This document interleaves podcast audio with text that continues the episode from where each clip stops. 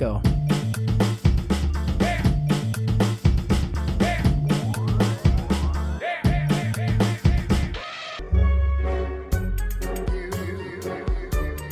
Já estamos ao vivo? Muito bem, então vou, vou me preparar aqui. Então, assim, bom dia, boa tarde, boa noite, planeta galáxia. Chegou o grande dia. Hoje a gente vai falar de Rambo. Aliás, o último Rambo, Rambo que está aí na Netflix, que chama Rambo até o fim.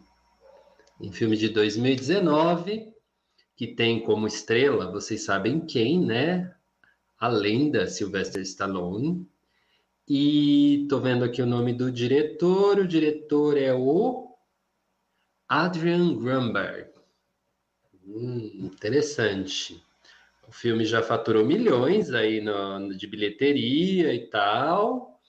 E tá na Netflix aí, pelo menos essa semana, no nosso top 10. Olha só, Obsessões do Mainstream de novo. Isso é, isso é interessante. O Fernando nos traz esses temas, mas quem escolheu o filme, na verdade, fui eu e o Vitor, para que o seu pior pesadelo voltasse. Seu pior pesadelo e vulgo o Fernando. Então, acho que hoje eu vou começar com o Vitor. Hoje o Fernando não lê sinopse, porque hoje o Fernando vai responder o que a gente tem para perguntar. Eu vim aqui para ouvir o Fernando.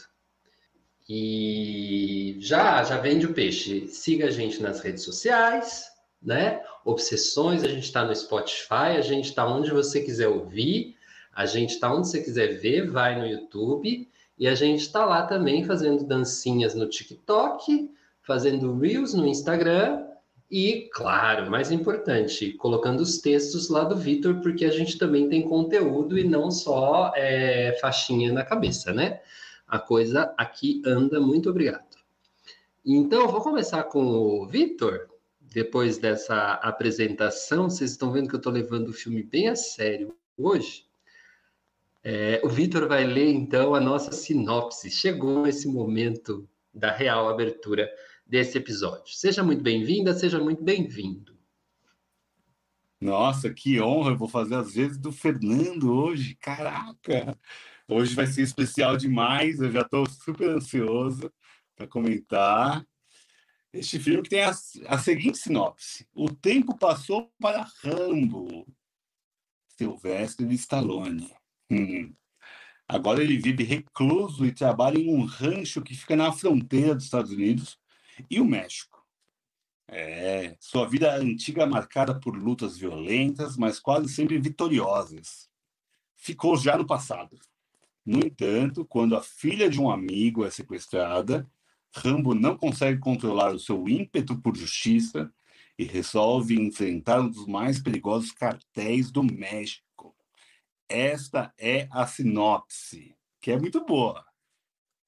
Fiquei super instigado de ver o filme agora passado. É, a gente vai falar desse ramo, mas eu acho que o Fernando também, você fica aí, ele vai querer falar de todo, toda a, a história do Rambo, né? Eu, eu, e o que o Rambo significa para a história, inclusive, que pode ser um papo. Mas, Fernando, fala aí. É... Ah, não, vamos fazer uma pergunta mais básica. Você tinha o um bonequinho do Rambo? Sim, tinha. É, e eu transmiti como legado da minha existência para o meu filho o meu bonequinho do Rambo. E ele pegou, colocou do lado e pegou do Sonic, ficou brincando com o Sonic. Eu fiquei extremamente mal. É, e, é, e não, a gente não tem se falado muito tanto, então, por causa disso, tá ligado? Que ele me machucou. Mas ele vai entender ainda, porque eu vou introduzir, inocular o veneno do Rambo no meu filho.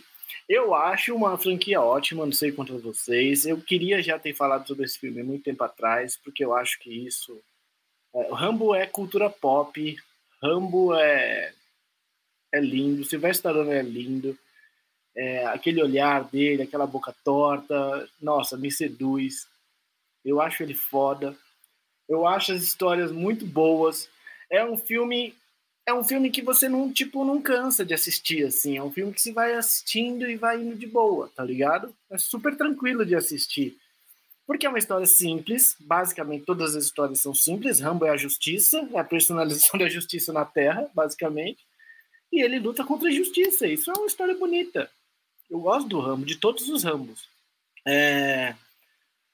Desde o primeiro, que é de 82, o Rambo 1, uh, já tinha ali mais ou menos a história que ia ser tratada nos outros filmes. Basicamente é um veterano de guerra, ele volta da guerra do Vietnã e tá com seus problemas psicológicos ali à flor da pele.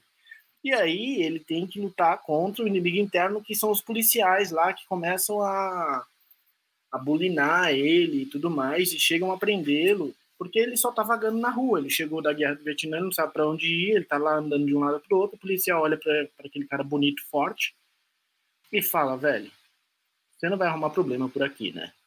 Qual o seu nome? Eu falei, John. John Rambo. o nome é ótimo. João Rambo, cara. Muito bom o nome. E aí, cara, os policiais prendem ele e começam a torturar ele. E no meio da tortura, ele lembra do, do, do estresse pós-traumático lá do Vietnã, que ele foi torturado com os mesmos requintes de crueldade, sacou? E aí ele sai dando porrada em todo mundo, vai para o meio da floresta e começa uma guerra, basicamente para capturar o Rambo. Essa é a história do primeiro. E todas as outras são um pouco parecidas, mas não tanto, porque assim, o inimigo no primeiro está dentro dos Estados Unidos, né? Que é a própria polícia que vai mexer com um, um cara que é um dos melhores caras, um dos melhores soldados que os Estados Unidos já, já produziu. Eu acho que tem, a gente pode falar depois, muitas releituras de Rambo no cinema no, no, moderno, saca? É, se você pegar o, a identidade Borne, os filmes Borne, eles flertam muito com essa ideia do soldado norte-americano que vai para a guerra e volta para casa com vários problemas na cabeça. Um dos temas muito legais que o Rambo permite a gente desenvolver é esse, o lance do, do transtorno do estresse pós-traumático, né? que é quando a pessoa passa a ter crise de ansiedade depois de ter passado por um por eventos muito muito muito fortes, né? Muito sofridos e tal, de horror. Horror, né? A palavra horror é importante aqui porque vocês lembram de Apocalipse Now, em que o Marlon Brando no final fala o que, que é isso? The horror, the horror, é horror, é horror, né? É, então tem guerra, eu gosto do Rambo porque tem guerra, os, os, porque traz isso, né? Traz um cara problemático, tem guerra. Por mais incrível que pareça, no Rambo eu não senti nenhum melodrama, assim. Aparece uma mina no meio do filme, em um dos três ou quatro filmes que aparece, mas ela morre logo na sequência, então, tipo, não tem amorzinho, que eu acho muito positivo, saca? Quando ele dá um beijo na mina, a mina sai andando e já é metralhada, pronto, acabou aí, fudeu com o resto, da vida. E ele vai viver não só com o estresse da guerra, mas também agora ter perdido um grande amor. então é ótimo. Mano, eu adoro o Rambo, eu acho que tá na cultura pop de todo mundo. Acho que todo mundo já assistiu um filme do Rambo. As cenas das flechas são muito emblemáticas. Ele rodando aquele pininho de flecha com uma dinamite e disparando aquilo, eu acho muito forte. É... E eu acho que a gente pode passar por todos aí que dá uma aula de história também, né? Porque o Rambo vai para a guerra para salvar soldados que estão presos, que foram feitos prisioneiros de guerra, né? E que estão sendo torturados e tudo mais. E o governo nem quer mais saber deles e o Rambo vai lá e salva esses caras. Então acho que o Rambo tem muitos temas assim para a gente trazer. Tem muitos temas legais que eu queria de você. Era, era, isso, era isso que eu queria chegar, assim, falando um pouquinho mais, mais sério, eu queria perguntar para você. É, como você vê a questão histórica no Rambo, contextualizando não só a Guerra do Vietnã, como talvez os anos 80, ou... É, é, é uma pauta, é uma pauta essa ideia de do cinema hollywoodiano tentar reconstruir a imagem dos Estados Unidos depois do vexame do Vietnã. Né? E essa, essa recuperação pós-Vietnã e essa ascensão da, da de uma direita bem conservadora nos Estados Unidos, né? A era Reagan. E é na era Reagan que nasce um, um super-herói, não sei se um super-herói, um super-herói patriota, é, individualista, né? Ele, ele, ele tem essa coisa de eu vou, eu faço, eu aconteço. Então, é, como, como que você vê isso, assim? É, eu sei que tem, dá para separar as duas coisas, sabe? Dá para você achar o cara legal porque ele está lá na tela, mas dá também para você pensar que, opa, que será que, que será que essa máquina hollywoodiana e Estados Unidos estão tentando passar para mim no, no subtexto, no, no que está por trás das imagens? porque eu acho que tem sim, mas você vai falar melhor, mas eu, eu queria que você levantasse um pouco essa, esse assunto do fracasso, do trauma do Vietnã, e você falou de Apocalipse Now, né, que é um filme do Coppola, que vem antes, é um filme do final da década de 70, e é um filme que justifica também, de alguma maneira, o fato, critica, na verdade, a atuação dos Estados Unidos no Vietnã não critica a guerra em si, mas critica como ela foi feita. E que se houvesse outra direção, é, seria outra coisa. E o Rambo vem justamente para resgatar essa imagem do cara que estava lá e que não fez a coisa certa, né? O fazer a coisa certa é, ou seja, ele perdeu a guerra. É, nesses termos, né? Não estou dizendo que eu concordo com isso. Mas eu queria que você despejasse aí um pouco da sua da sua do seu conhecimento sobre história, sobre história do Vietnã, sobre história dos Estados Unidos e sobre como isso reverbera aqui para gente que vê esse filme inocentemente, né? Querendo ver só as explosões ou um macho na tela, né? Filme de macho para macho. Esse tema aí é muito louco. Eu, eu, eu ah, tipo, curto história, né? Uh, e eu assisti o Rambo 2 na, essa semana para a gente conversar. E no Rambo 2, é, o Rambo foi preso no final do Rambo 1 porque ele matou os policiais. Né? No Rambo 2, o coronel vai lá até a prisão e chama Rambo, a gente tem uma missão no Vietnã e você é o cara mais preparado para ir. Você não quer sair dessa prisão e ir lá salvar os nossos soldados que estão presos lá? É, e ele parte de novo para lá e salva, resgata todo mundo e tal. O, o mais fascinante para mim, quando eu estava assistindo, foi o seguinte: foi tipo assim. A gente tá vendo um filme que você sabe a história, a história de quem perdeu, certo? Os Estados Unidos perderam a guerra do Vietnã, foram destroçados lá. É, acho que não se jogaram mais bombas no Vietnã do que em toda a Alemanha durante a, guerra, a Segunda Guerra Mundial, saca? É, e eles perderam essa guerra. Só que assistindo Rambo 2, em alguns momentos tem um, algumas passagens de tortura, de você ver como os soldados uh, americanos estão presos com os vietnamitas, que você passa a olhar o filme sob um prisma, tipo assim, favorável aos norte-americanos, de fato, saca? favorável ao Rambo. Tipo, não, eu quero que esse cara ganhe, porque isso não é justo fazer isso com outro ser humano. Então você compra a ideia, né? E eu acho que o cinema tem um poder muito grande em fazer isso. A gente pode lembrar aqui a Leni Riefenstahl, por exemplo.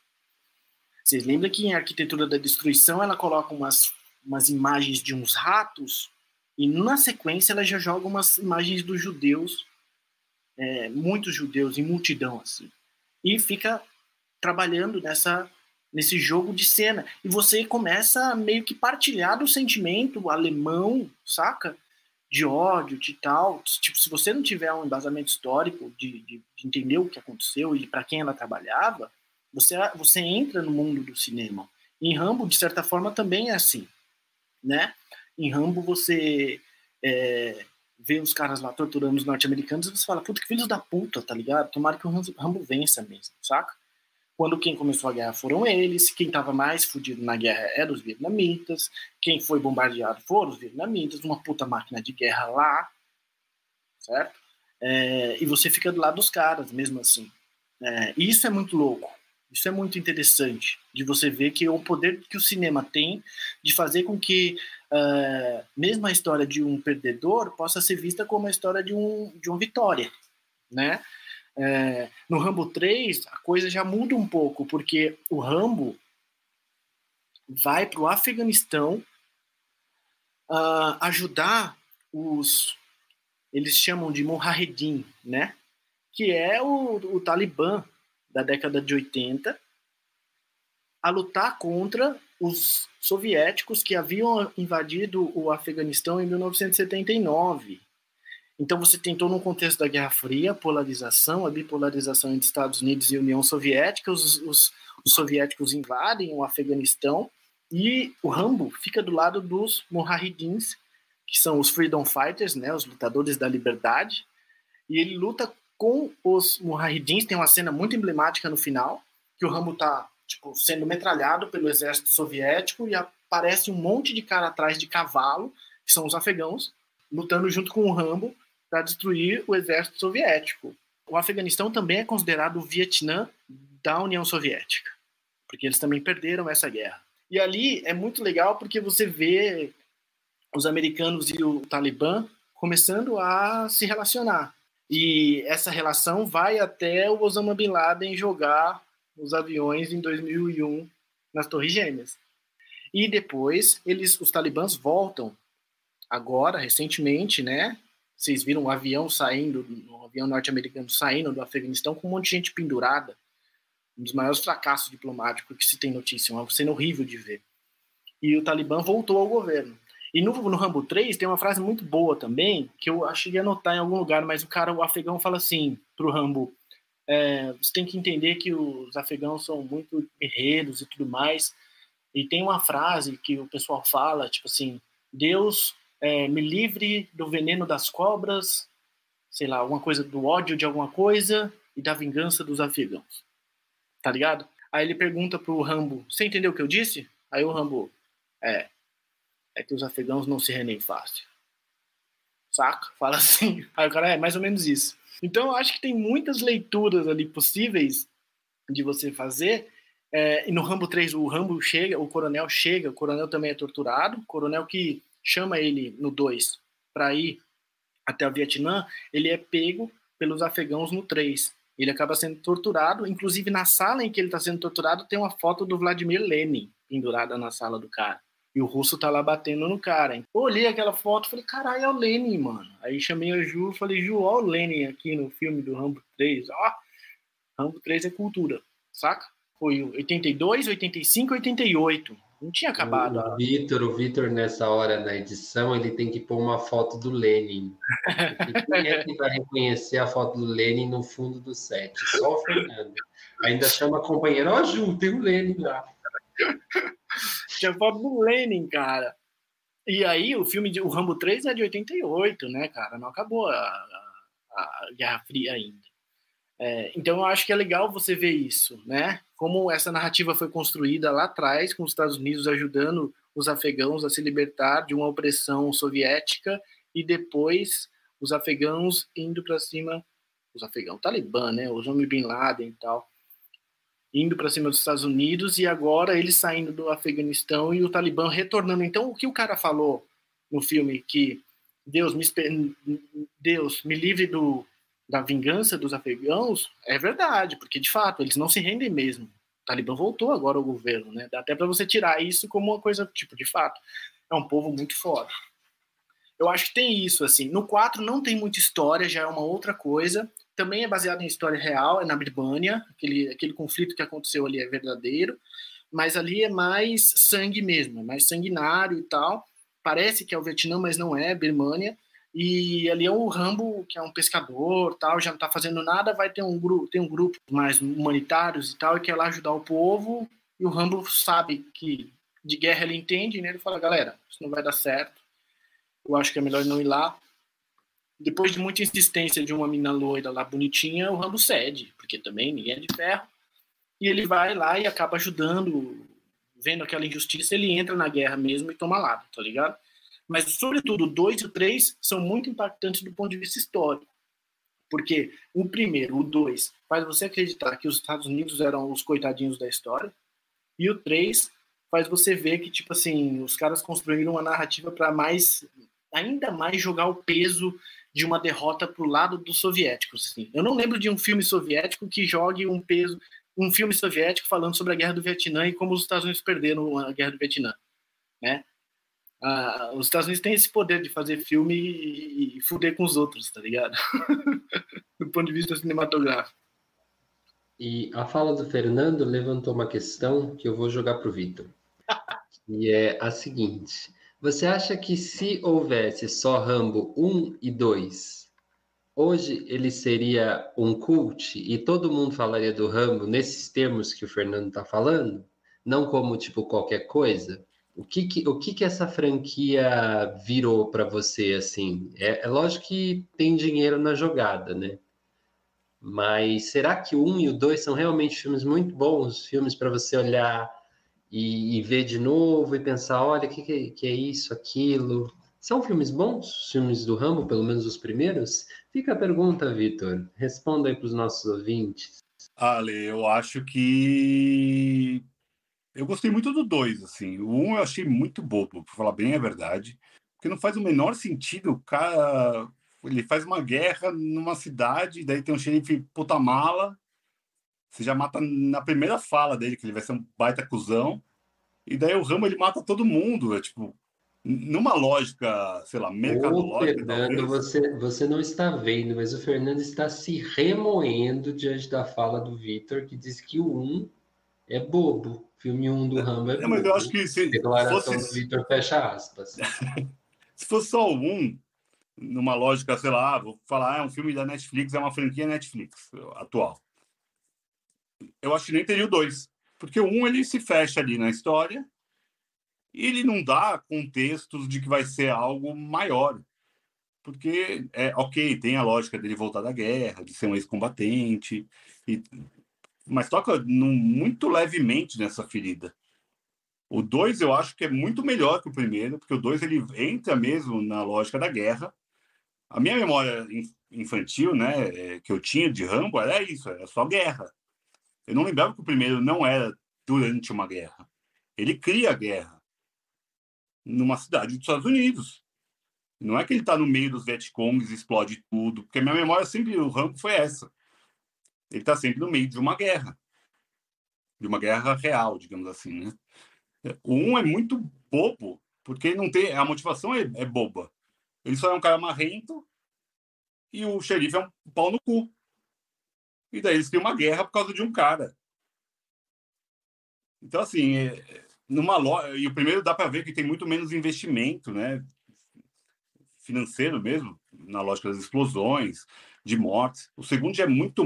Nossa, tem, tem perseguição de helicóptero, eles estão lá numa meio de uma floresta gigantesca, é, tem figurantes pra cacete no meio do filme.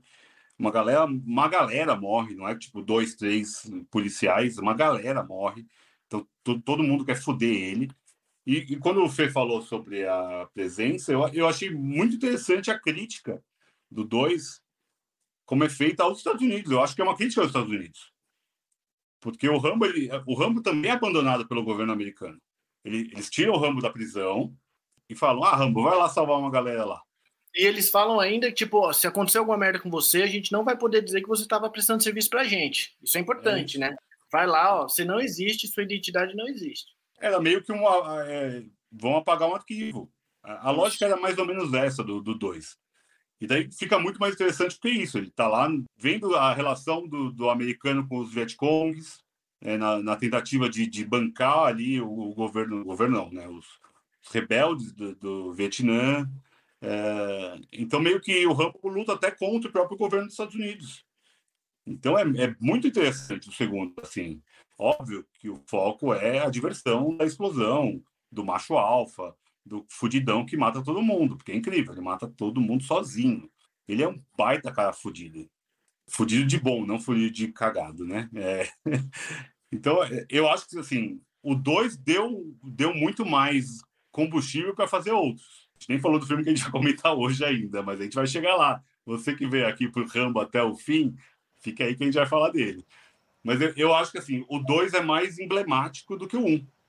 O 1 um é mais esquecível mesmo, para falar bem a verdade. Eu acabei não conseguindo ainda ver o 3 e o 4, mas eu vou ver até a gente postar essa, essa conversa aqui brilhante, que começou de um jeito tão sério que eu fiquei surpreso. Eu já estou surpreso com 20 e poucos minutos de conversa. Porque tá, tá, tá lindo, tá lindo. E ainda bem que eu vim hoje para ouvir o Fernando. Mas eu acho que fosse só o um, eu nem entendo como teve o dois. Eu acho que tem a lógica do, do Stallone, né? O Stallone é um cara que é um, é um obstinado para fazer personagens com a cara dele. É, eu vou depois falar sobre isso também.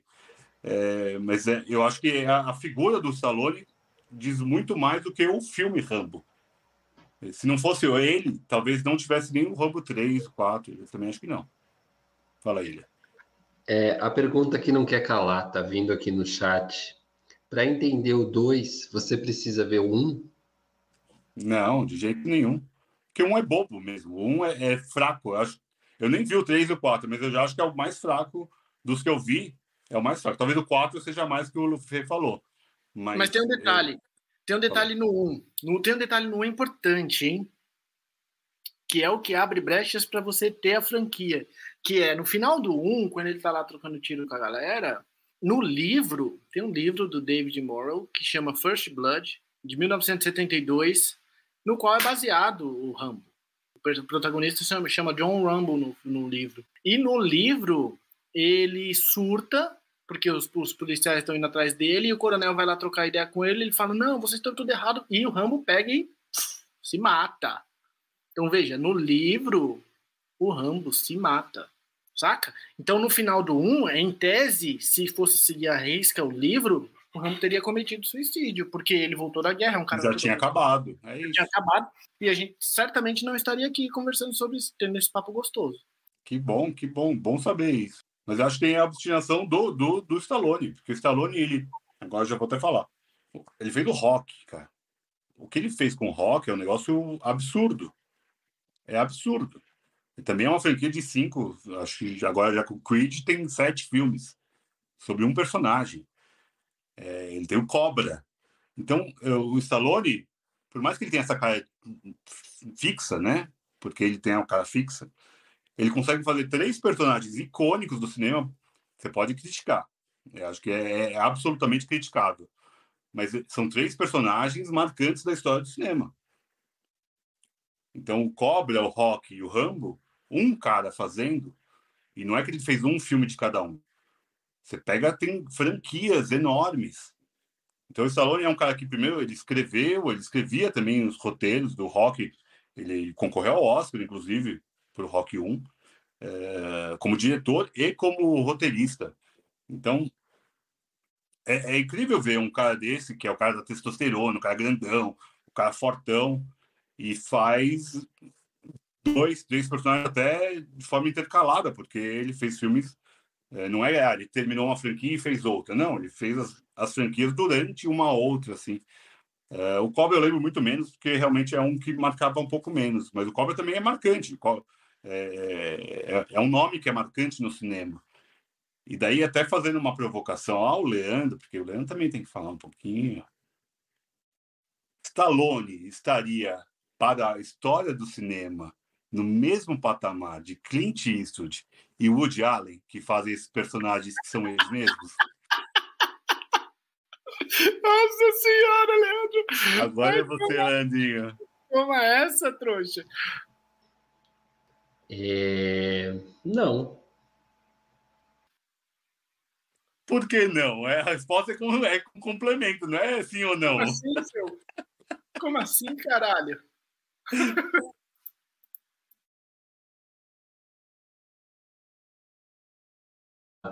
Puxa, é tão diferente, eu acho. São, são três, três, três coisas tão diferentes no cinema, acho que cada um. Não, mas é, a, a pergunta, só para contextualizar: o, o Clint Eastwood fez por muito tempo aquele mesmo personagem. O personagem do, do Bronco, do, é, do cara do cavalo, né? O, o cowboy o Woody Allen sempre faz o mesmo cara, né? Quando ele está atuando no filme, ele é sempre o mesmo personagem.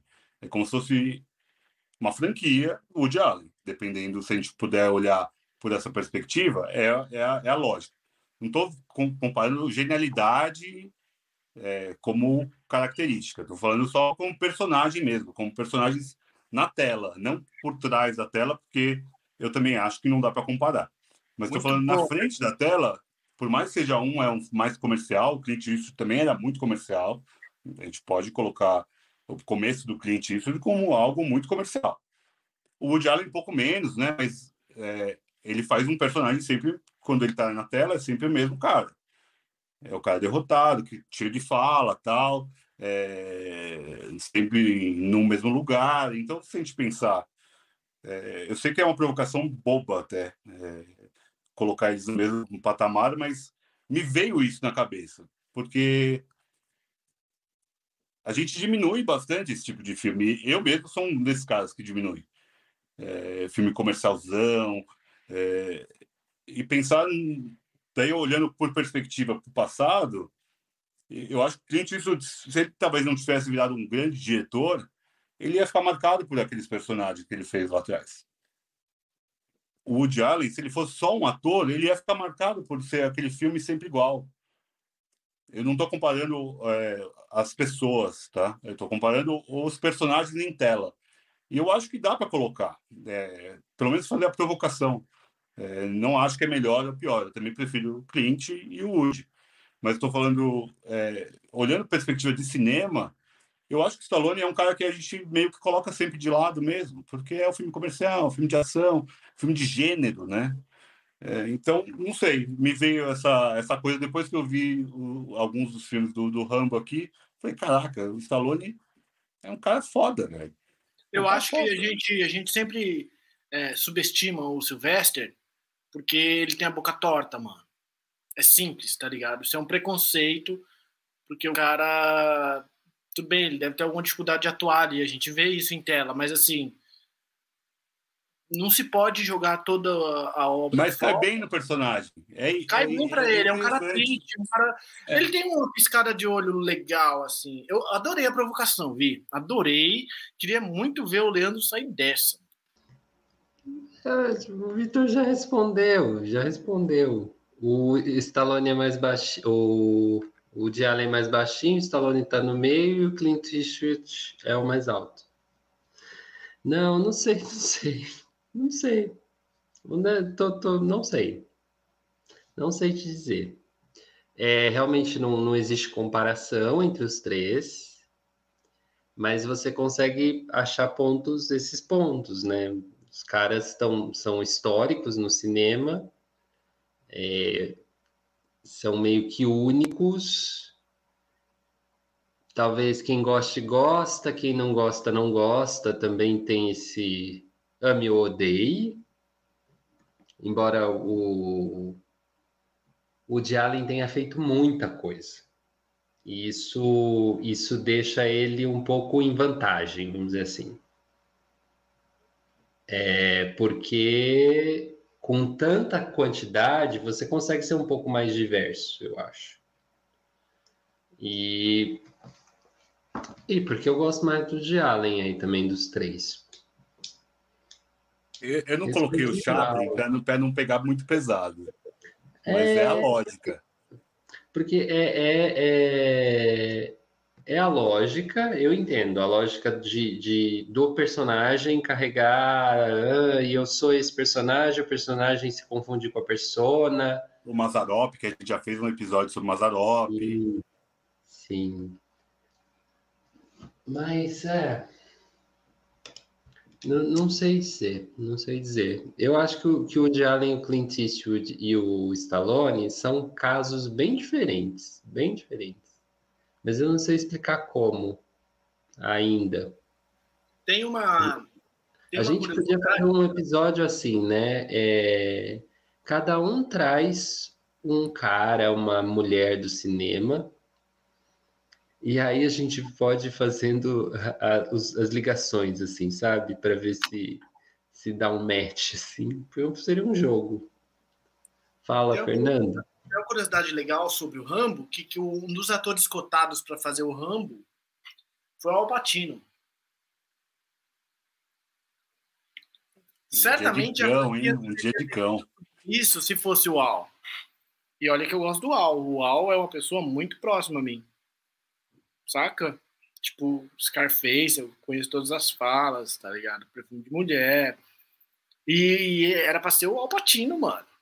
E foi o Sylvester, entendeu? Com aquela boquinha torta dele, que ele conseguiu conquistar legiões e legiões. Não, tô zoando, eu acho que são patamares diferentes também. Mas. É... Mas é, eu, eu acho que o, o, problema do Rambo não é o Stallone, é a personagem. O Rambo é muito plano, gente. Por isso que, sabe, dá, dá um desgaste de ver.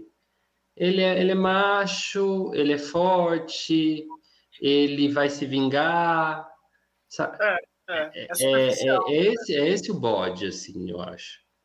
É. Quando, então, quando então você... Lê, fala um pouquinho desse filme que a gente está comentando, Rambo até o fim. Ah, vamos falar desse filme que a gente está comentando? É, é, a gente está comentando eu sobre ele. Eu perguntar para o Fernando. Fernando, tinha necessidade? Cara, eu acho que não. Acho que poderia ter parado onde parou. Mas eu gostei. Eu achei um filme, tipo assim, Achei as mortes muito boas, assim. Eh, os efeitos de morte são ótimos, cara. Martelada na cabeça, sabe? Porra, galera perdendo perna, caindo em alçapão. É quase uma quarta guerra mundial que ele faz ali no rancho dele, né? É um negócio que ele dinamita a própria casa, fica aparecendo lá os lugares onde colocou as dinamites e tal. E é uma guerra contra as drogas aí, né? Tipo assim, ele vai para o México, né? Ele toma um couro dos caras do México. Acho que a história é bem montada até. Tipo assim, de fato, não precisava? Não precisava. Foi feito para ganhar dinheiro? Foi feito para ganhar dinheiro. É um sexagenário tomando remédio? É um sexagenário tomando remédio, tá ligado? Não nos enganemos. Não tem mais o brilho que tinha antes.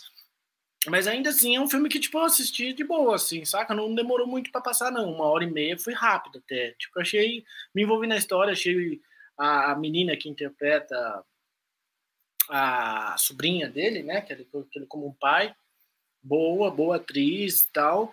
Achei os, os, os, mexicanos muito convincentes, assim, muito tipo Pablo Escobar, saca? É, eu, eu, gostei do filme, achei sobretudo as mortes muito legais. Quando ele toma um couro, mostra a cara dele, ele tá totalmente irreconhecível. Aqui. Ele ficou mais torto do que ele já é. No filme os mexicanos, sabia? Você mais detestou? Ah, achei que carregou muito no estereótipo, assim. É mesmo? É, é ofensivo. É mesmo? Até ofensivo? Acho. Ah, achei de boa, achei de boa. Aliás, para um filme de 2019, tipo, você não vê mais, você não vê mais esse tipo de abordagem. É uma abordagem assim que já sabe, não, não devia mais passar. Meio carregou nas tintas, né? É, é, é, complicado, acho bem, é, acho bem é, complicado mesmo. Escolha muito infeliz até. É, faz sentido, não tinha pensado nesses termos, não. É verdade. É, eu também. É, é, o ponto fraco do filme, eu acho que é isso também. eu acho que os efeitos especiais são muito bons para um filme de ação, assim. As explosões são ótimas, as mortes são muito impactantes. É, tanto que esse acho que é o único que é mais 18 dos filmes do Rambo.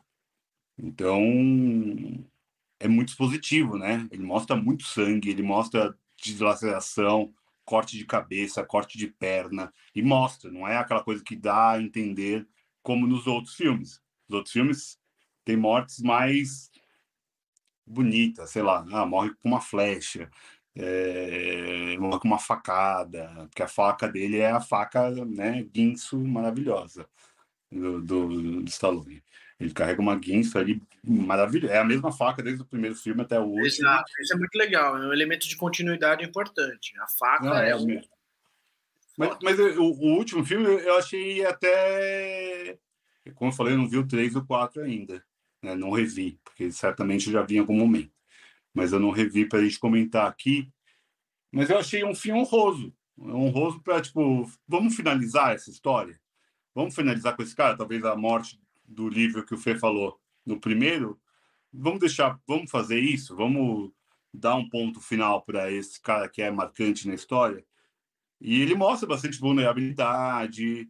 É, eu achei um pouco mais, tem mais camadas do que nos outros que eu vi.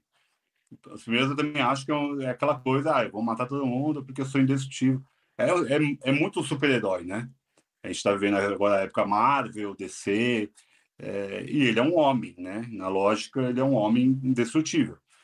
Então, ele, ele, ele faz uma jornada de super-herói pelos filmes, né? O Justiceiro, daí pode até, pode até ser um personagem da Marvel, o Rambo. Se... Olha aí, Marvel, olha a ideia. Comprem o Rambo e coloquem no multiverso da Marvel. Olha que ideia brilhante. Mas eu acho que é. achei um filme honroso, achei bonito, assim, até. Vou, vou até cometer uma heresia, até cheguei a me emocionar em certos momentos no filme. Com...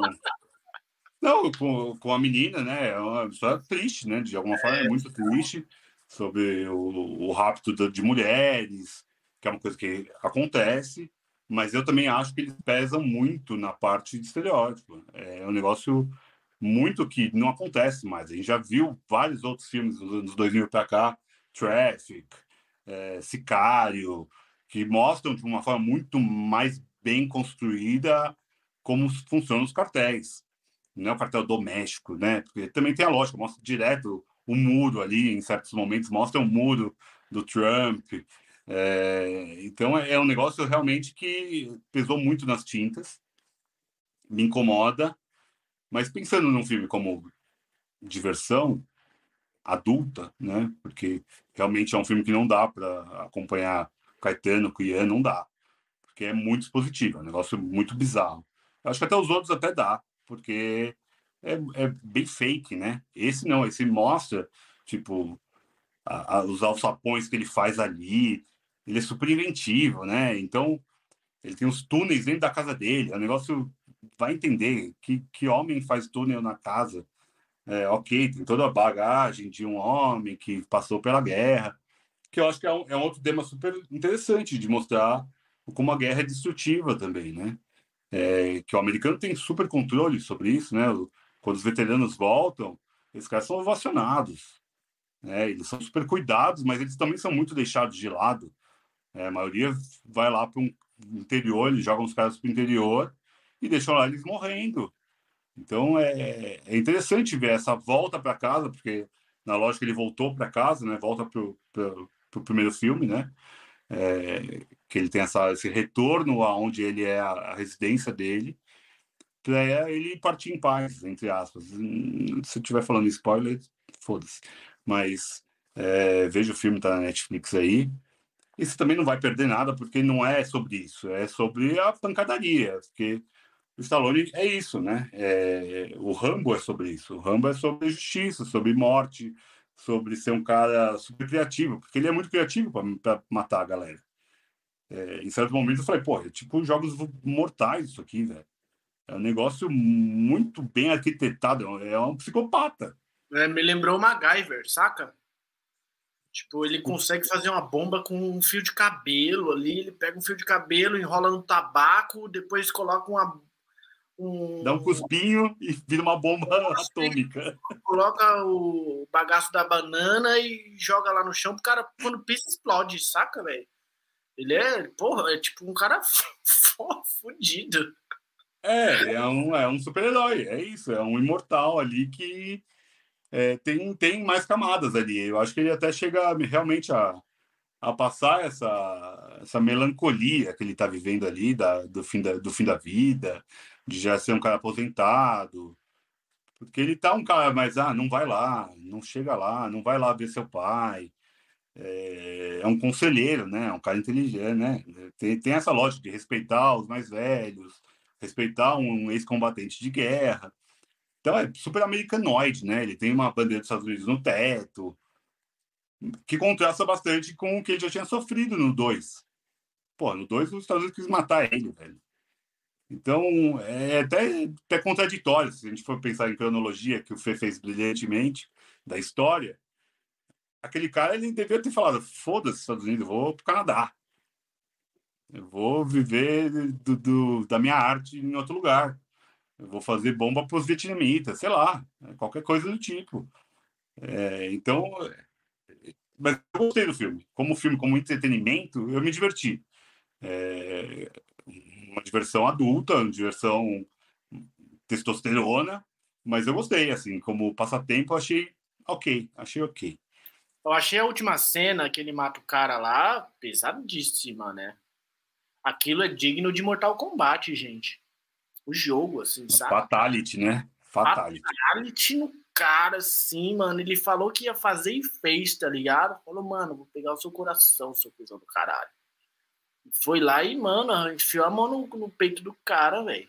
Uma das primeiras cenas daquela que ele quebra o osso do cara, ele vai enfiando o dedo. No...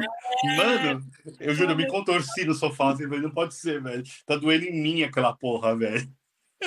Bem feito aquilo, saca? Tipo, é, é legal ver isso, assim, que, que não albergue, tá ligado? Tipo, um filme de ação. Não é um filme de terror, é um filme de ação, né? E aí você vê uma violência. É, é, será, Fê, que não é um filme de terror? Porque. Acho que Flair tá bem, o Lei vai falar agora, mas é super, tá muito bem. Super. A estética tá ali, né? A estética do, do terror. Parece muito. Você olha, né, aquela. Não sei se é o filtro da câmera, vou chamar de filtro, mas você vê quando o filme começa a pesar, começa a entrar nas estéticas do terror, né? Aquelas mulheres no corredor, aquilo é muito terror, né? Tem grito, tem tem elementos ali do desse terror moderno e no começo é engraçado nessas né, fórmulas, talvez por isso esteja tão visto na Netflix. Uma, porque é o Rambo, lógico, mas ele ele dialoga com as fórmulas muito assim aceitas, vamos dizer assim, para não dizer batidas, né? Uma delas é a novela.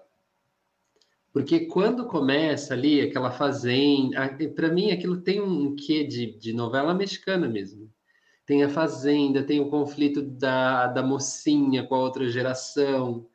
E, e, e aquilo poderia desenrolar numa novela, sabe? Ela poderia sair dali para encontrar o grande amor, ou sei lá, ou ela podia se apaixonar por peão, porque a estética e os elementos estão caminhando para isso. E aí depois o filme fica escuro. Depois entra o tipo mais de 18 anos, né? E, e é mais 18 anos, engraçado, é por conta do, da violência extrema mesmo, né? Não, não tem não tem cena não tem uma cena forte de sexo, tá sugerido ali estupro, lógico, né? É, os estupros acontecem, mas eles não são encenados, né? Eles são mencionados. E, e essa coisa de carne viva, né? Que é muito terror, né? É muito filme de terror. Quando ele faz o X lá no rosto, né? É, tem aquela coisa do Zorro, mas tem aquela coisa de. Como é o nome daquele. Acho que é Rurouni Kenshin, né? Samurai X. Tem essa coisa de você deixar a marca. Tipo, ó, esse aqui, ele, ele passou pela, pela mão de alguém, assim que é uma coisa do, também do, do filme meio de samurai, né? É, tem a coisa da honra, né? Que é, é, bem interessante ali no, no filme. Então ele vai criando esses elementos, vou chamar de batidos, mas não é pejorativo. É, que que estão aí para as multidões mesmo verem, falar, nossa, você viu? Sim, já vi muitas vezes, né? É curioso. Uma coisa que eu acho que o Rambo, em toda a sua franquia, não conseguiu emplacar bem, que eu acho que poderia ter emplacado melhor, é a música, né? A música, tem uma música tema que perpassa todos os filmes, tá ligado? Que é a música do Rambo, né?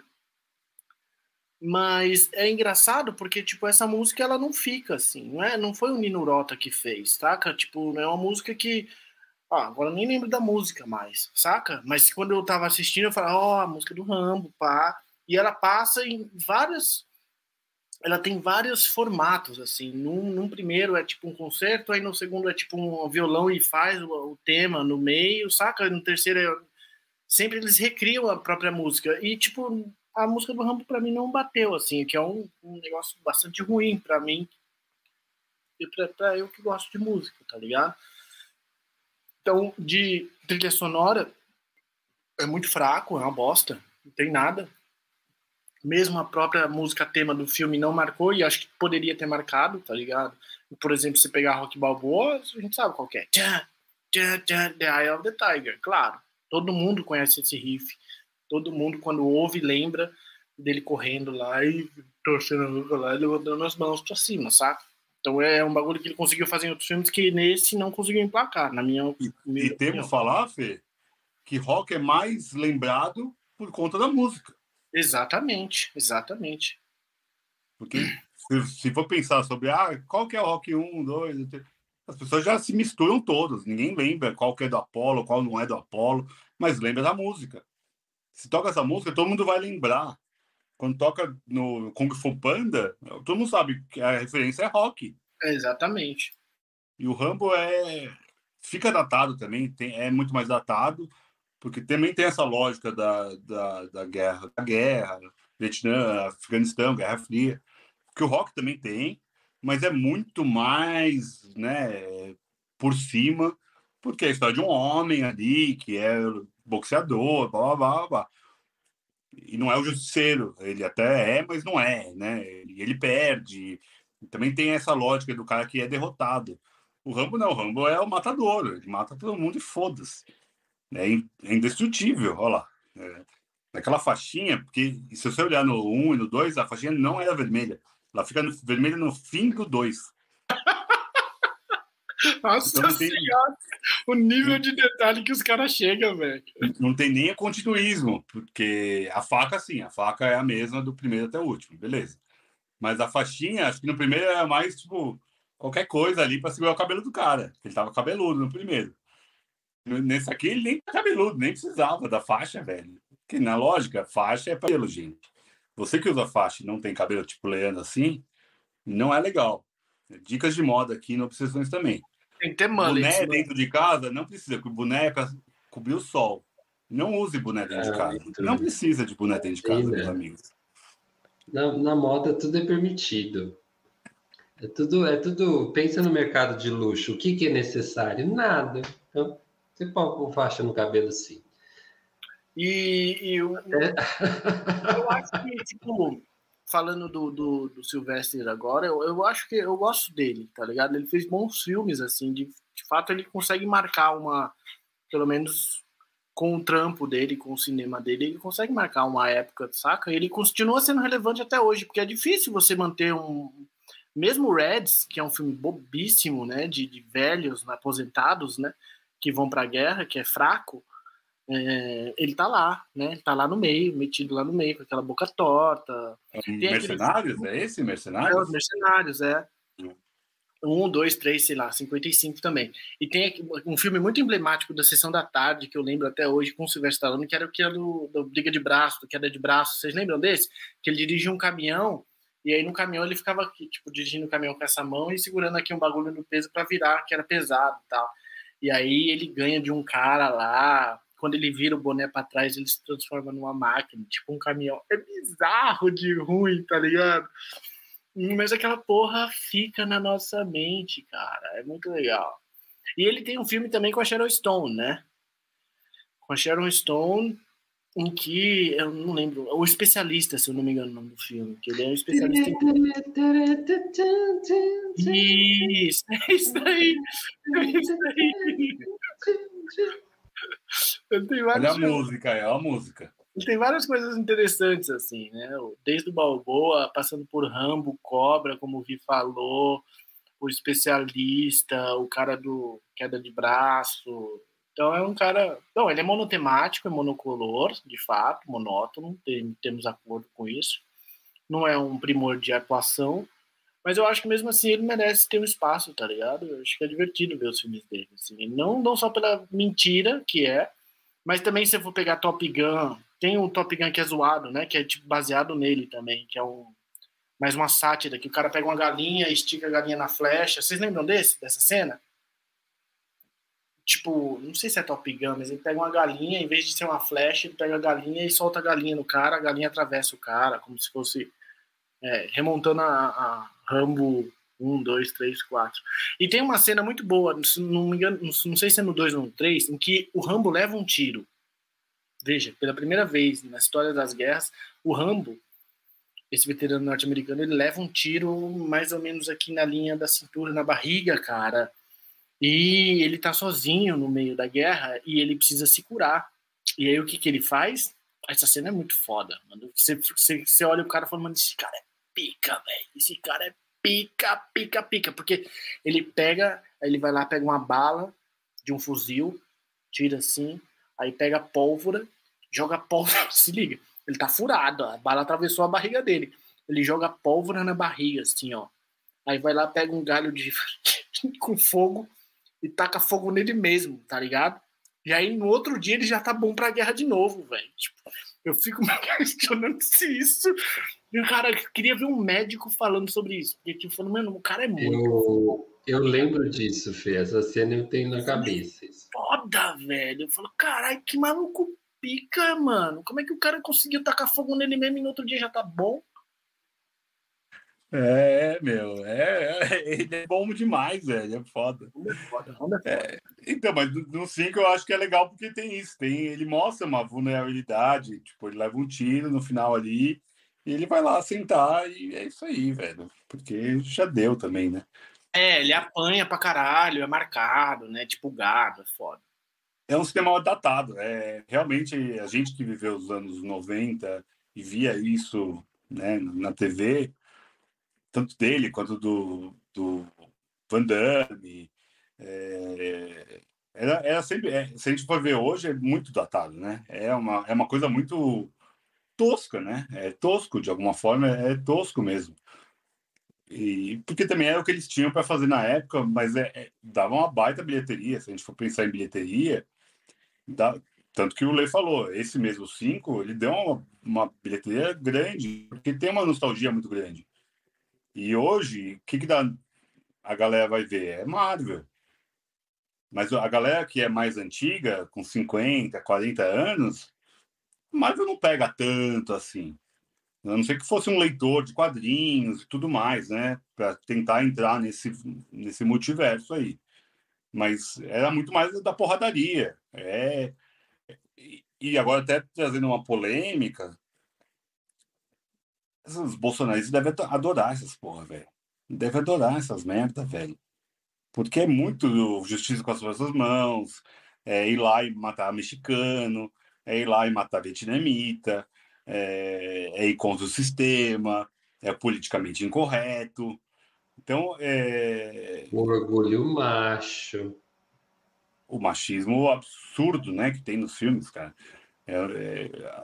Mulher aparece igual o Fê falou, no dois lá, ele começa um romancezinho ali com uma vietnamita, que parece que ele, ah, não, ele até fala, ela fala, me leva junto com você. Ela fala, eu levo. Tá bom, eu levo. Tipo, não é tipo, eu tô apaixonado. Não é o Clint Eastwood tipo, super apaixonado, o Woody Allen declamando amor. Aí ele fala, ah, pode ser. Ah, ah.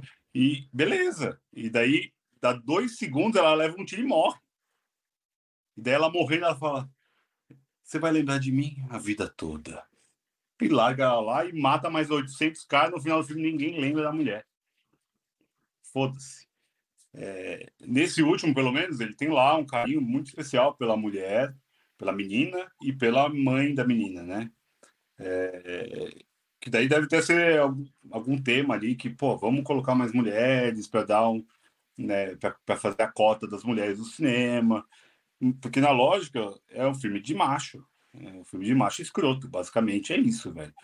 É... Tem uma tem uma coisa muito legal falando é, conectando com isso que você está falando, que além do livro, teve um cara que também serviu, um cara veterano norte-americano do exército, que também serviu de inspiração para o Rambo. Ele chama Bo Gritz, Bo Gritz, James alguma coisa.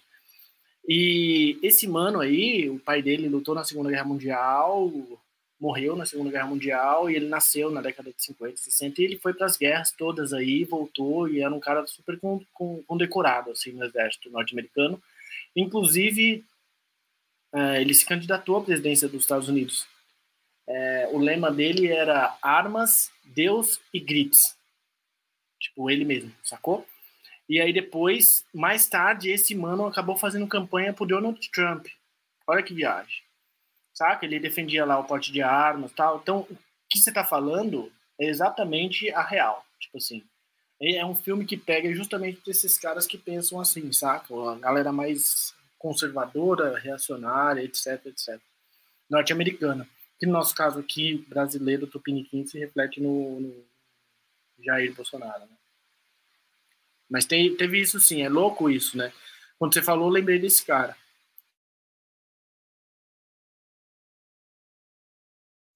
É isso aí, Lê. Comanda aí, meu amigo. É isso, Lê. Vamos para os top 3. É, top 3 o quê? Top 3 o quê? Bom, chegou então a hora das nossas indicações, nosso top 3, que hoje, em homenagem ao Rambo, ao Sylvester Stallone, é o top testosterona. Ou se você quiser chamar de B10, fodões, casca grossa, que mais que o Fê falou? É, esses caras aí. Esses caras. Filme de macho para macho. Filme de macho para macho. Macho que gosta de macho, sabe? É, aquele assim, macho que macho quer ver. É isso. Então, se você é macho, se você é fêmea, se você se identifica, a gente vai soltar aqui as nossas indicações. E vamos começar então com o Fernando, que o Vitor não para de rir. Vamos, gente, eu gosto do, eu acho que tem uns alguns filmes muito legais assim. Tem um, eu vou colocar aqui o Indiana Jones, porque eu acho que o Indiana Jones realmente é um cara B10. Tem uma cena que muito marca a minha vida que é tipo não sei em qual Indiana Jones exatamente está essa cena, mas é que chega um cara lá que tá. Ele faz um monte de manobra assim, de artes marciais, aí o Indiana Jones pega e tira o revólver e dá um tiro. Aquilo é a epítome, tá ligado? É o resumo do modernidade, tá ligado?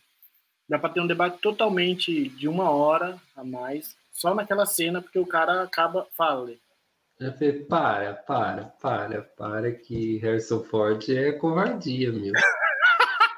Você gosta do Harrison, né? Para, para, para, para, não, não, aí não, para, para, por favor. A gente tá sendo muito malvado com ele hoje, Fernando. Eu falei do Woody Allen, isso, e agora você do Harrison Ford. Para, para que o Harrison... Falou do Harrison Ford... É, eu fico, fico corado até. Tem um... Fala outro macho. Pode, pode soltar, filho. Eu tô adorando aí. Pode falar eu gosto muito de um filme do Arnold Schwarzenegger chamado Comando para Matar. Que é um filme em que raptam a filha dele, sei lá, e ele faz uma terceira guerra mundial. O filme é ótimo porque ele é um cara muito escroto, assim, ele é forte, tá ligado? Ele sai batendo na geral. É, e no final ele pega um cano quente assim da parede, assim, tira o cano quente da parede joga na cara, pega na barriga do cara, o cara fica preso e aí o cano quente começa a evaporar e fica saindo os vapores da, da, da barriga do cara. Eu achei aquela cena muito poderosa, tá ligado? Achei a cena muito foda. E um outro cara muito badass, assim, que eu acho que é o top 1 do badass, é o inimigo do Jean-Claude Van Damme. Não, veja, não é o Jean-Claude Van Damme. Não é o Jean-Claude Van Damme, o tigre, o tigre branco, que é o Tom Po. O Tom Po, que é um lutador de Muay Thai da Tailândia, mano. Ele é um cara magrinho, macérrimo, assim, tá ligado? Finão, todo cheio de osso. Só que a cara dele, quando ele entra na tela assim, velho, você vê que ele é mal, saca? E aí ele, ele, ele bate no irmão do, do Jean-Claude Van Damme e deixa o cara paralítico com a cotovelada nas costas. E aí o Jean-Claude Van Damme vai treinar para vingar esse mano. Mas nesse, nesse filme, é um cara que você olha pra tela e fala, mano, o cara é foda. O cara é mal, o cara é do mal, ele tem uma maldade. E esse mano era lutador de arte marcial de verdade do filme, tá ligado? Não é um, um ator, assim. Tanto que ele só fez esse filme depois desapareceu. Mas é, são esses três, nos casos. Então, Indiana Jones, Comando para Matar com Arnold Schwarzenegger e o Tom Poe, do Tigre Branco. Não sei se é o Tigre Branco, hein, mano? Pode ser que esteja viajando no nome. Porque no Tigre Branco é o Bolo Young que faz. Acho que é um outro. O Tigre que é Branco é aquele filme. A gente lá... chegou a comentar. Sim, é aquele Tom filme Pô, total mano. diferente, Fê. Tom Pô é Kickboxer. O Kickboxer, o nome do filme. É, ó, o filme Kickboxer, é isso. Não é o Tigre Branco, não, é o Kickboxer, que tem o Tom Poe. Que aí tem a cena em que eles enfiam a luva dentro dos vidros, assim, passam cola na luva, coloca dentro do vidro. Não é o grande dragão branco, isso, gente? Não, Vi, não é, não é. O, o Grande Dragão Branco é diferente. É um campeonato de lutas marciais que eles fazem lá e a repórter tá lá olhando, ela tá fazendo a é, reportagem e tal. O kickboxer é outro, é que o mano é Verdade. é zoado, usou o irmão do Jean-Claude Van Damme, estupra uma mina, o Tom Poe estupra a mina, e depois eles, ele sai na mão, assim, e ele coloca a luva no, no vidro, assim, fica, porra, mano, o Tom Poe é um cara que me dá medo, assim, você visse na rua, eu atravessava da calçada. Só, só para não perder, o Tigre Branco é aquele filme indiano muito bom, que a gente comentou aqui já no podcast, dá uma olhada aí na lista. Episódio 2. Sim. É verdade, é verdade. O, o rapaz que vai trabalhar na, na mansão, né? O empregado. É incrível esse filme. É, pode Tigre crer. É, é foi um grande dragão branco, não é isso? O grande dragão branco, que é o clássico, que a gente também comentou. Não, não comentamos, não. Caralho, gente, porra. Não. Mas esse é um dos meus top 3, o Grande Dragão Muito Branco. Bem, gente. Esse aqui é. Esse aqui é time. Ah, Jean-Claude Van Damme, acho que é um dos filmes que eu mais vi, assim, na minha semi-infância, né? Porque passava toda hora na, na sessão da tarde ali. Puta, passava toda hora. Aquela cena dele lutando vendado, naquela piscina ali bizarra, é. É, semi-piscina. Semi é. então é, é, é um filme que eu vi muito e eu. Memória afetiva é boa, pelo menos. Pelo menos. É, Putz, o Van Damme é um cara realmente interessante também. Tem aquele documentário JCVD, né, que é dele, que mostra bem sobre a, a complexidade do que ele viveu ali, né, de ser um cara é, que veio lá da, da, acho que é da Áustria, sei lá, da porra de onde ele veio, de longe, e passou vários problemas, de ser um estrangeiro, um lutador também, essa mesma lógica que o Schwarzenegger passou, e também o Schwarzenegger, que é austríaco também, sei lá, Van Damme é por lá também, não sei se é holandês, mas ele é, ele é europeu e foi para os Estados Unidos. É belga. Belga, perfeito, isso aí. É lá, gente, é lá, é lá onde eles vivem bem. Mas ok. É, então, o Grande Dragão Branco é o meu primeiro filme aqui de testosterona. O segundo, não vou deixar de citar, é James Bond, James Bond é, um, é testosterona pura. É, a maior franquia da história, a gente já tem um episódio aqui sobre o Cassino Royale. Então, não vou nem escolher um filme, né? São 24 filmes aí. Qualquer um deles tem um homem super bem elegante matando uma galera a é, serviço da rainha. do Cassino Royale, porque é o Sim. Daniel Craig e o Mads Mikkelsen. Aquilo é testosterona, velho. Aquilo Nossa. é. Aquela cena do, do Mads Mikkelsen dando boladas na bola do James Bond, aquilo é testosterona pura, gente. Eu consigo sentir o sêmen voando assim, sabe? É um negócio muito bizarro. Que é lindo também, a gente pode falar sobre isso, inclusive. E eu vou citar um nosso, Tropa de Elite 1, Capitão Nascimento. O 2 não, que o 2 eu acho que é, chega mais em camadas, mas o 1 um é testosterona pura. É sanguinário, é justiceiro, tem todos esses elementos que a gente falou sobre Stallone, tá ali em certo momento com o Capitão Nascimento. Agora o Leandro vai trazer os filmes mais testosterona que você ainda não conhece. Do leste europeu. Será que eu vou conseguir? acho que eu não vou, não. Porque eu tô, tô aqui querendo uma saída. Né? Porque ne, nesse assunto eu sou meio, meio ignorante. Mas, assim, é... vou então citar o podcast, né? Os episódios que a gente já fez.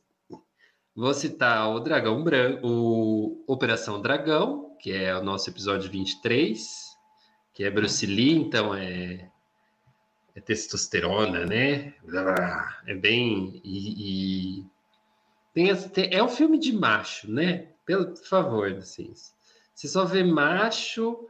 É, é, nossa, até nem gosto, assim. Até nem gosto. Dessa coisa de o feminino e o masculino estarem tão, tão assim, é, pontuados, assim, tão opostos, né? E no filme, nesse filme Operação Dragão você vê isso, mas é um bom filme.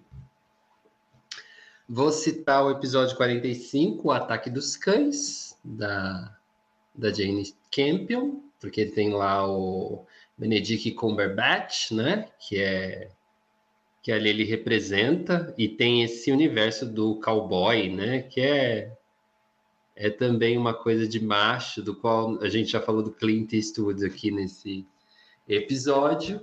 Então são aí dois. E o terceiro, deixa eu ver aqui. Pensando aqui no nosso podcast, um episódio para te recomendar. É, eu posso recomendar esse para. Vou sim recomendar Exterminador do Futuro 2, que é nosso episódio 49, que é um filme de ficção científica com o testosterona feito em laboratório, o Arnold Schwarzenegger, né? E esse filme tá aí, né? Tá aí. Tem o episódio do Cães de Aluguel também, que eu acho que pode caber aí em algum momento, eu acho. Tem B10 ali, hein? Cabe o Cães de Aluguel? Hum, sim, sim. A gente fez o Cassino Royale, né? O episódio 34, tô vendo aqui. E olha só, a gente não comenta muito filme de, de macho para macho que gosta de macho, que sente macho, que gosta de porrada de macho. Eu, deixa eu ver. Operação Dragão. É isso, gente, é isso. Siga o, siga o podcast. Talvez o Relato Selvagens ali tem um pouquinho também, que a gente comentou, mas muito, muito de leve. Então eu fico com esses, eu fico com o Ataque dos Cães, o Operação Dragão e o Exterminador do Futuro. Todos os episódios que a gente comentou aqui no nessa história do podcast, né? Já estamos chegando aí a 70 episódios. Mais menções honrosas, vocês querem falar mais? Vocês querem explodir alguma coisa? com um clipe de papel e um bombril? Não. É, só citar Chuck Norris, né? Chuck Norris tem que citar, né? Porque é, é também um desses homens que gostam de fazer filmes para homens. Acho que esse é um dos maiores, inclusive. Braddock, né? Vou falar do Braddock, que acho que é, é um icônico aí. Braddock. Tem, Vin Diesel, tem os Vin Diesel da vida. É, Vin Diesel é Furiosos. É. É, Diesel. Triplo X. é, o Momoa, ele é, ele é uma geração um pouquinho diferente, mas ele tá ali, né? O Wolverine é, é, também um desses super-heróis. Acho que o Wolverine é o mais macho dos machos, assim. Pensando nessa lógica de super-heróis, o Wolverine é um dos mais, assim, que acho que faz essa esse homem surgir dentro de você. Esse homem que está dentro de você. Depende de como você quiser o homem dentro de você. E, e, a gente podia fazer uma pauta, porque isso começou tão antigamente, né, lá no, nos, no Hollywood, né? Essa coisa da, da testosterona. Você tem o Clark Gable, você tem o, o Marlon Brando, né? Numa época que ainda não existia um Bruce Lee para fazer tantos filmes de ação tão ágeis, é, esses caras já tipo faziam essa, essa linha, né? o homem que o homem pode ver no cinema, assim, porque, não sei, tem um tudo bem também, né? É, tem Bruce Willis também, se a gente for pensar em Duro de Matar. Tem mais uma porrada. Seagal. Steven Seagal, pô. Que, Steven Seagal acho que é um dos cinema, atores que é os piores. Né? Cinema de macho daria um bom debate, se pegar alguns filmes, porque, porra, pensando aqui, o Lê falou, começou a falar, falou, nossa, pode crer, cara, vamos voltar desde o Faroeste, assim. Clint Eastwood seria um dos, um dos grandes dessa linha. O próprio, acho que o próprio Clube da Luta também é um filme bem Total. nessa Total. linha, assim. Total. Né? Tem, tem, tem, briga. Tem briga, tem tem homem sangrando, tem, sabe, tem peito de fora, tem abdômen, homem gosta de bíceps, tríceps de homem, né? É, sei lá, Freud explica. E que mais? que mais? Nossa. Vou sair daqui, eu vou fazer uns abdominais, umas flexões, né? E me preparar, porque a qualquer momento algo pode acontecer e eu preciso ativar essa minha força bruta. Não, que não seja assim. Então, você que ficou aí até agora, muitíssimo obrigado. Obrigado, Vitor. Obrigado, Fernando. E esse foi o Obsessões Rambo, que está na Netflix. Rambo até o fim. Se você não viu, vai lá e veja. Veja se a gente tem razão, se a gente não tem razão, mas a gente não quer ter razão, né? Siga a gente nas redes sociais, Obsessões, os podcasts, sessões no Instagram. A gente está sempre aí. Manda um alô, faça seus comentários. E é isso. Alguma frase de efeito para terminar? Não. Eu sou o seu então, pior tchau. pesadelo. Eu sou o seu pior pesadelo. Hasta la vista, baby. tchau.